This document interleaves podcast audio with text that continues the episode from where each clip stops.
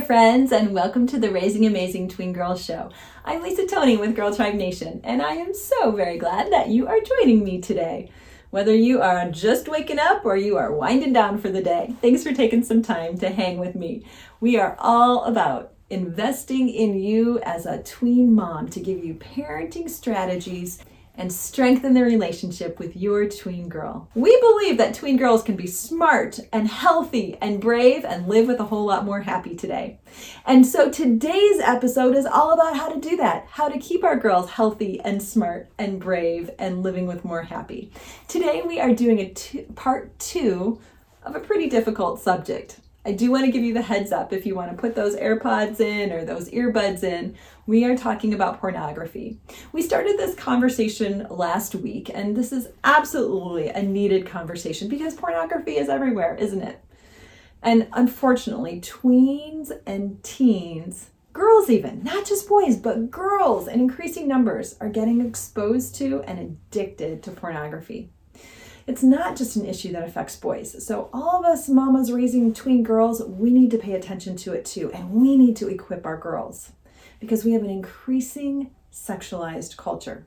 Sex is everywhere, isn't it? It is so frustrating. There are some streets I don't even want to drive down with my kids because of the billboards on the streets. Have you ever seen a billboard like that and just distracted like crazy in the other direction so they can't see it? Hey, look at the clouds over there. Hey, look at that building. Look at that car. Look at that. Come on now. Tell me I'm not the only mama in the house that ever does that. Last week, we defined porn just so that we're all on the same page and we know that what we're talking about. So, just again, a recap porn is any material. It can be books, it can be photographs, it can be videos, it can be any of those things that show erotic or sexual behaviors. And it's intended to cause sexual excitement. That's the whole goal of porn to arouse and stimulate us sexually. Now, there's different kinds of porn. Uh, we talked a little bit just about what soft porn is. Soft porn is pornography that shows or describes sex but not very violent or unpleasant sex, or not in a very detailed way. Now, hard porn is pornography that shows sex in a very detailed way, and it's often violent or it's extreme sex. So, why is porn so bad anyway? Well, we talked last week about how porn is addictive, and we talked about some of the ways that is particularly addictive for our kids, for tweens and teens. So if you missed that episode, I want to invite you to go back and listen to last week's episode. That will give you a good foundation, a good base from where we're going today. Now, because porn is addictive, it means that from the very first time someone sees it, our brains are wired to want to look at it again. We want to do it again. So, that is why it's so dangerous because just very little exposure can lead to an addiction. Now, as much as we'd like to think our children are innocent, we parents need to be aware of the widespread use of pornography among tweens and teens. We need to have our eyes wide open. We need to be paying attention so that we can help protect our kids. They deserve that. They deserve that from their parents. Now, kids at these ages, tween the tween age, are going through puberty and they're started to actually become interested in sex. And so their natural curiosity pairs with the ease of exposure to porn. And it's an explosive and a dangerous combination. No parent wants his or her child to view pornography, let alone be addicted to it. But the reasons go far beyond the feeling that it's just a wrong thing to do. You see, pornography is powerful and it's far more pervasive than you would suspect. I mean, there is absolutely positively no doubt that the porn industry wants your child and they are doing everything they can to target them. Statistics show that they're actually succeeding, sadly. In a study that spanned between 1995 through 2015, researchers discovered extensive use of pornography among tweens and teens in the United States and in other countries. Now, usually the first exposure is completely accidental kids stumble across a pornographic image. They click on an advertisement, they click on a word, and something flashes in front of them.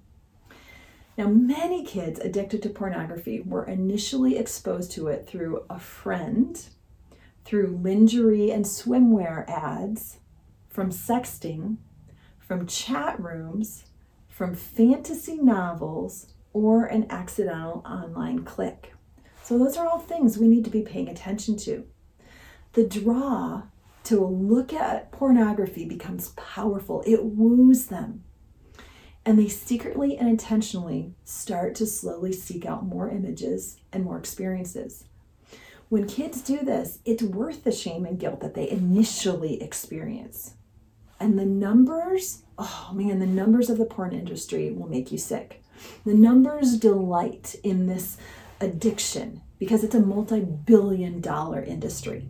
It generates more revenue than rock and country music, Broadway productions, theater, ballet, jazz, and classical music combined. It also exceeds the total gross income of all three major networks ABC, CBS, and NBC. It is a huge moneymaker. Oh, my friends, the numbers about pornography that they use among tweens and teen data, it shows that kids are using porn at an alarming rate. It is so scary and it is so heartbreaking. And honestly, we need to band together as parents because this is a crisis for our kids. Let me just share with you some of the statistics. Between the ages of 12 to 17 year olds, this is the largest group of internet porn users. The largest youth. Now, 90% of boys and 70% of girls younger than 18 admit to having seen porn at least once. 32% of teens admit to intentionally seeking out pornography on content sites, porn content sites. Pornography sites have more traffic than Netflix, Amazon, and Twitter combined. Teen girls are more likely to seek out pornography than young women that are 25 years or older. Teen girls. Now, 64% of people between the ages of 13 and 24 view pornography at least weekly. Every week they're looking at it. And 49%, almost half of young people's first view porn before the age of 13. So those are the tween years. 50% of young people first view porn before they were teenagers. You see, this is why it's a crisis, and this is why we need to be on top of this issue. This is why we need to take preventative measures. This is why we need to be aware, and this is why we're having this conversation today, because this is not okay. And we can rise up with parents and say this is not okay and do something about it. Now, pornography uses a good deal of their profits to expand their reach. They pour their profits into developing better and more effective ways to attract new users, including kids. The industry uses popular children's characters in the URLs of hardcore porn sites. And so once kids land on one of these sites, they can find it difficult to escape. They don't know how to get out because the site disables options such as back or exit or close navigation buttons. You're just trapped. This is why we teach kids when they see something on the screen, they close the screen. They don't try and exit out. They have to close the screen. They turn off the phone. They pocket the phone. They get their eyes away from it. And this is not just an issue in the US. In a study of use of pornography among tweens and teens in Germany, researchers found that 98% of boys and 81% of girls said that they had seen a pornographic film or clip. And then there's another study involving Taiwanese adolescents, and researchers report that 71% of adolescents in this study say they've been exposed to pornography. I know, it's heartbreaking. These numbers are awful. So, what can we do? Well, we need to have intentional conversations with our kids about pornography.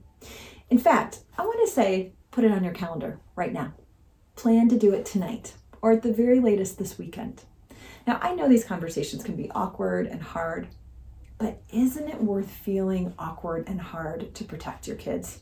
Isn't it worth feeling awkward to equip them to know what to do so that they feel like they have got a good strategy and they're not caught off guard and they don't have to deal with those feelings of guilt and shame because they know what to do. They feel strong, they feel brave, they feel happy, they feel healthy.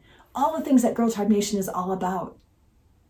So here's what you do I want you to talk to them about this idea of good pictures and bad pictures. We introduced this idea last in our last episode, which again, I want to encourage you to go back and listen to.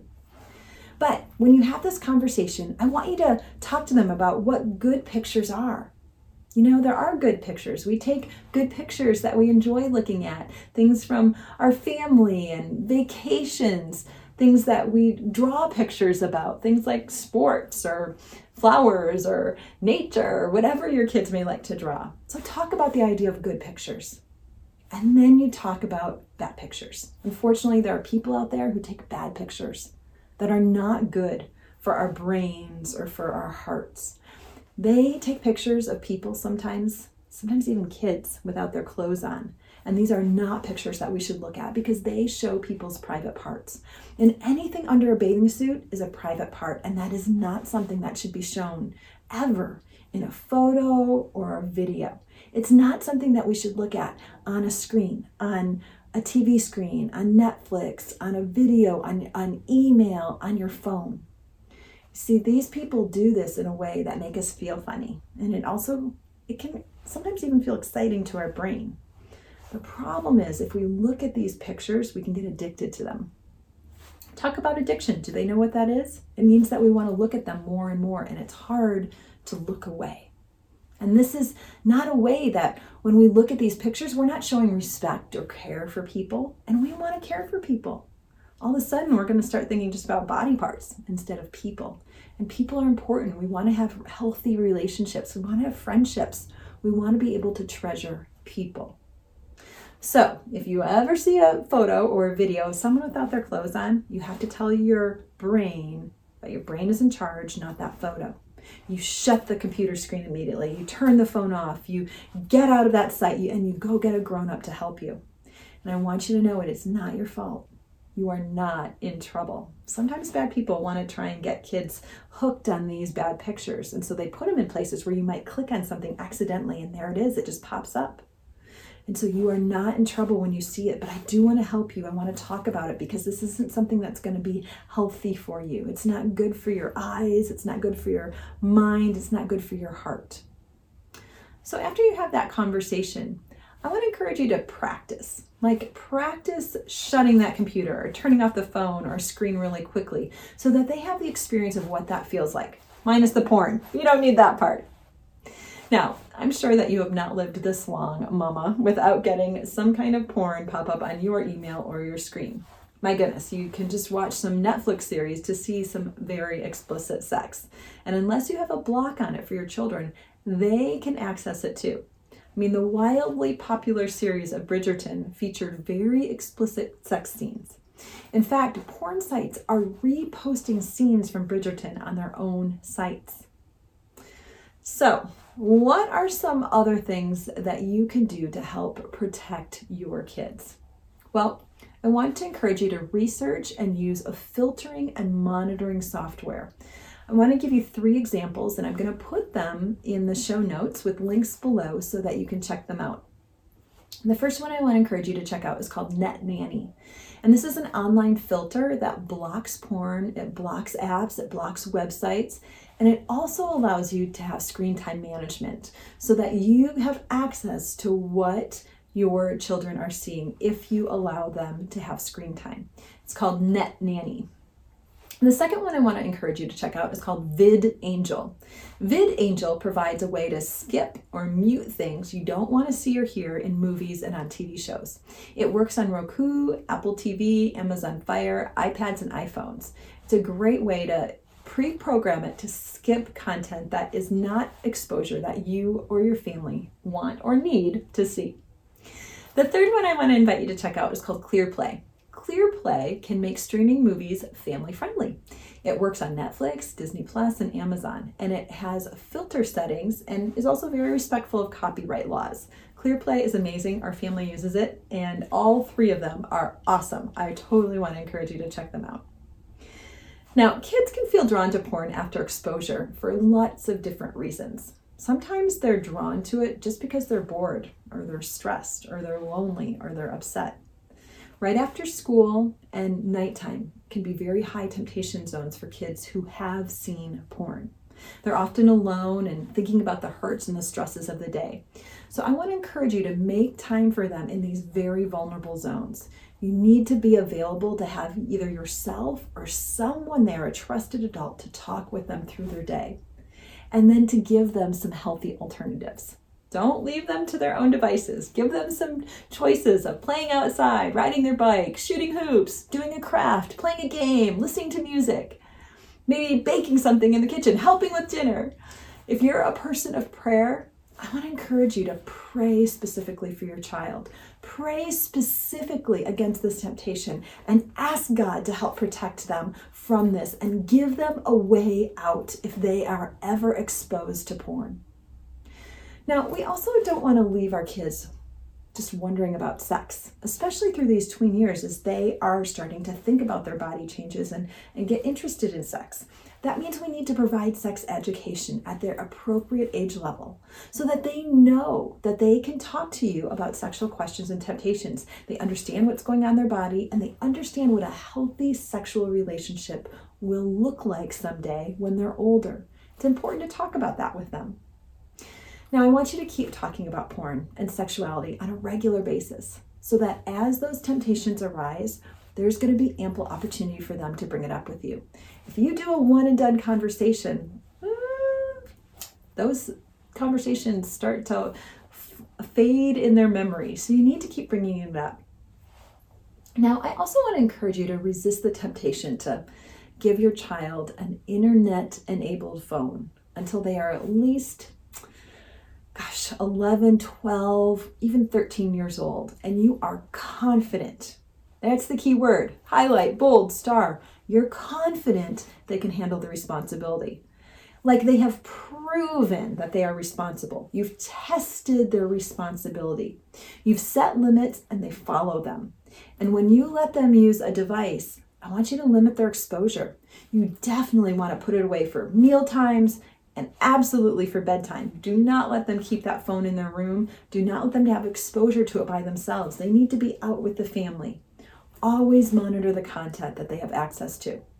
I even want to recommend to you to check out the Gabb wireless phone. This is a cool wireless phone that a dad built just to protect kids, and it has no web or app browsing abilities.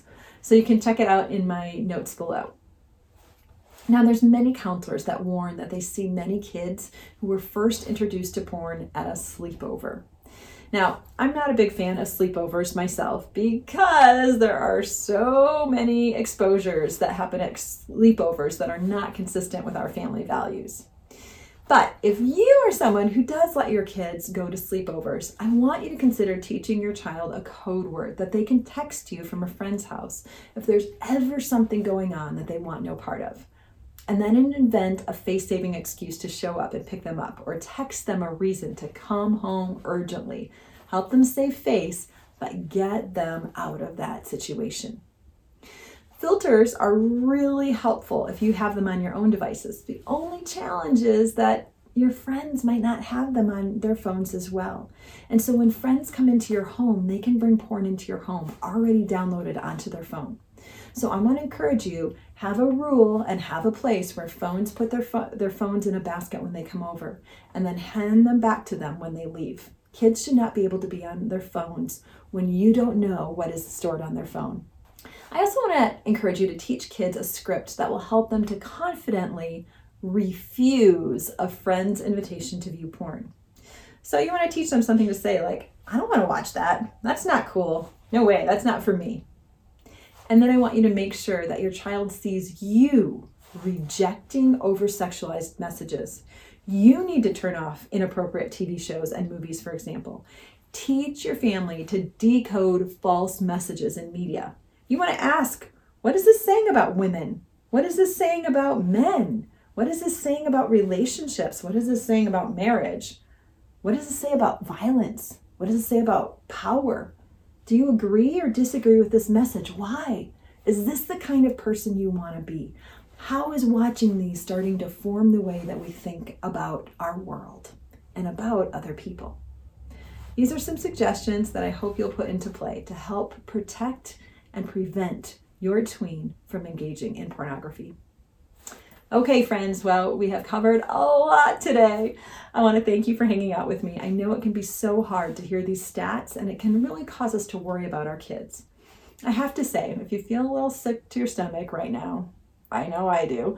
It's a good thing. It means that you care. It means that you are not immune to all this crazy sexualization in our culture. It means you care about your daughter, your kids, and it means that you care about all the kids out there. It also means that you're ready to put a strategy into place to help you. Now, I know I talked about a lot of things both last week and this week, so I want to point you to a guide that can help give you some action points to take. You can download it for free at girltribenation.com slash prevent porn. This free download will give you an example conversation, much like the one that we talked about in today's episode, so that you can have that with your tween, as well as all the resources and tips that we talked about today. Trust me, it is so worth it to save this to your phone so that you can refer back to it from time to time to make sure you are doing all that you can to protect your girl, to protect all your kids and prepare her to prepare them with a strategy of what to do and how to handle a situation where she might be exposed to porn. Now, if you know someone who might benefit from this episode, I want to invite you to feel free to share it with them or maybe even post it on your own social media. We want to get the word out there about how to help parents, how to help all the mamas out there know what to do and how to protect their tweens from the horror of porn. Thank you so much for joining me today. I am so honored that you would hang out with me, and I can't wait to see you next week. Same time, same place. Bye for now.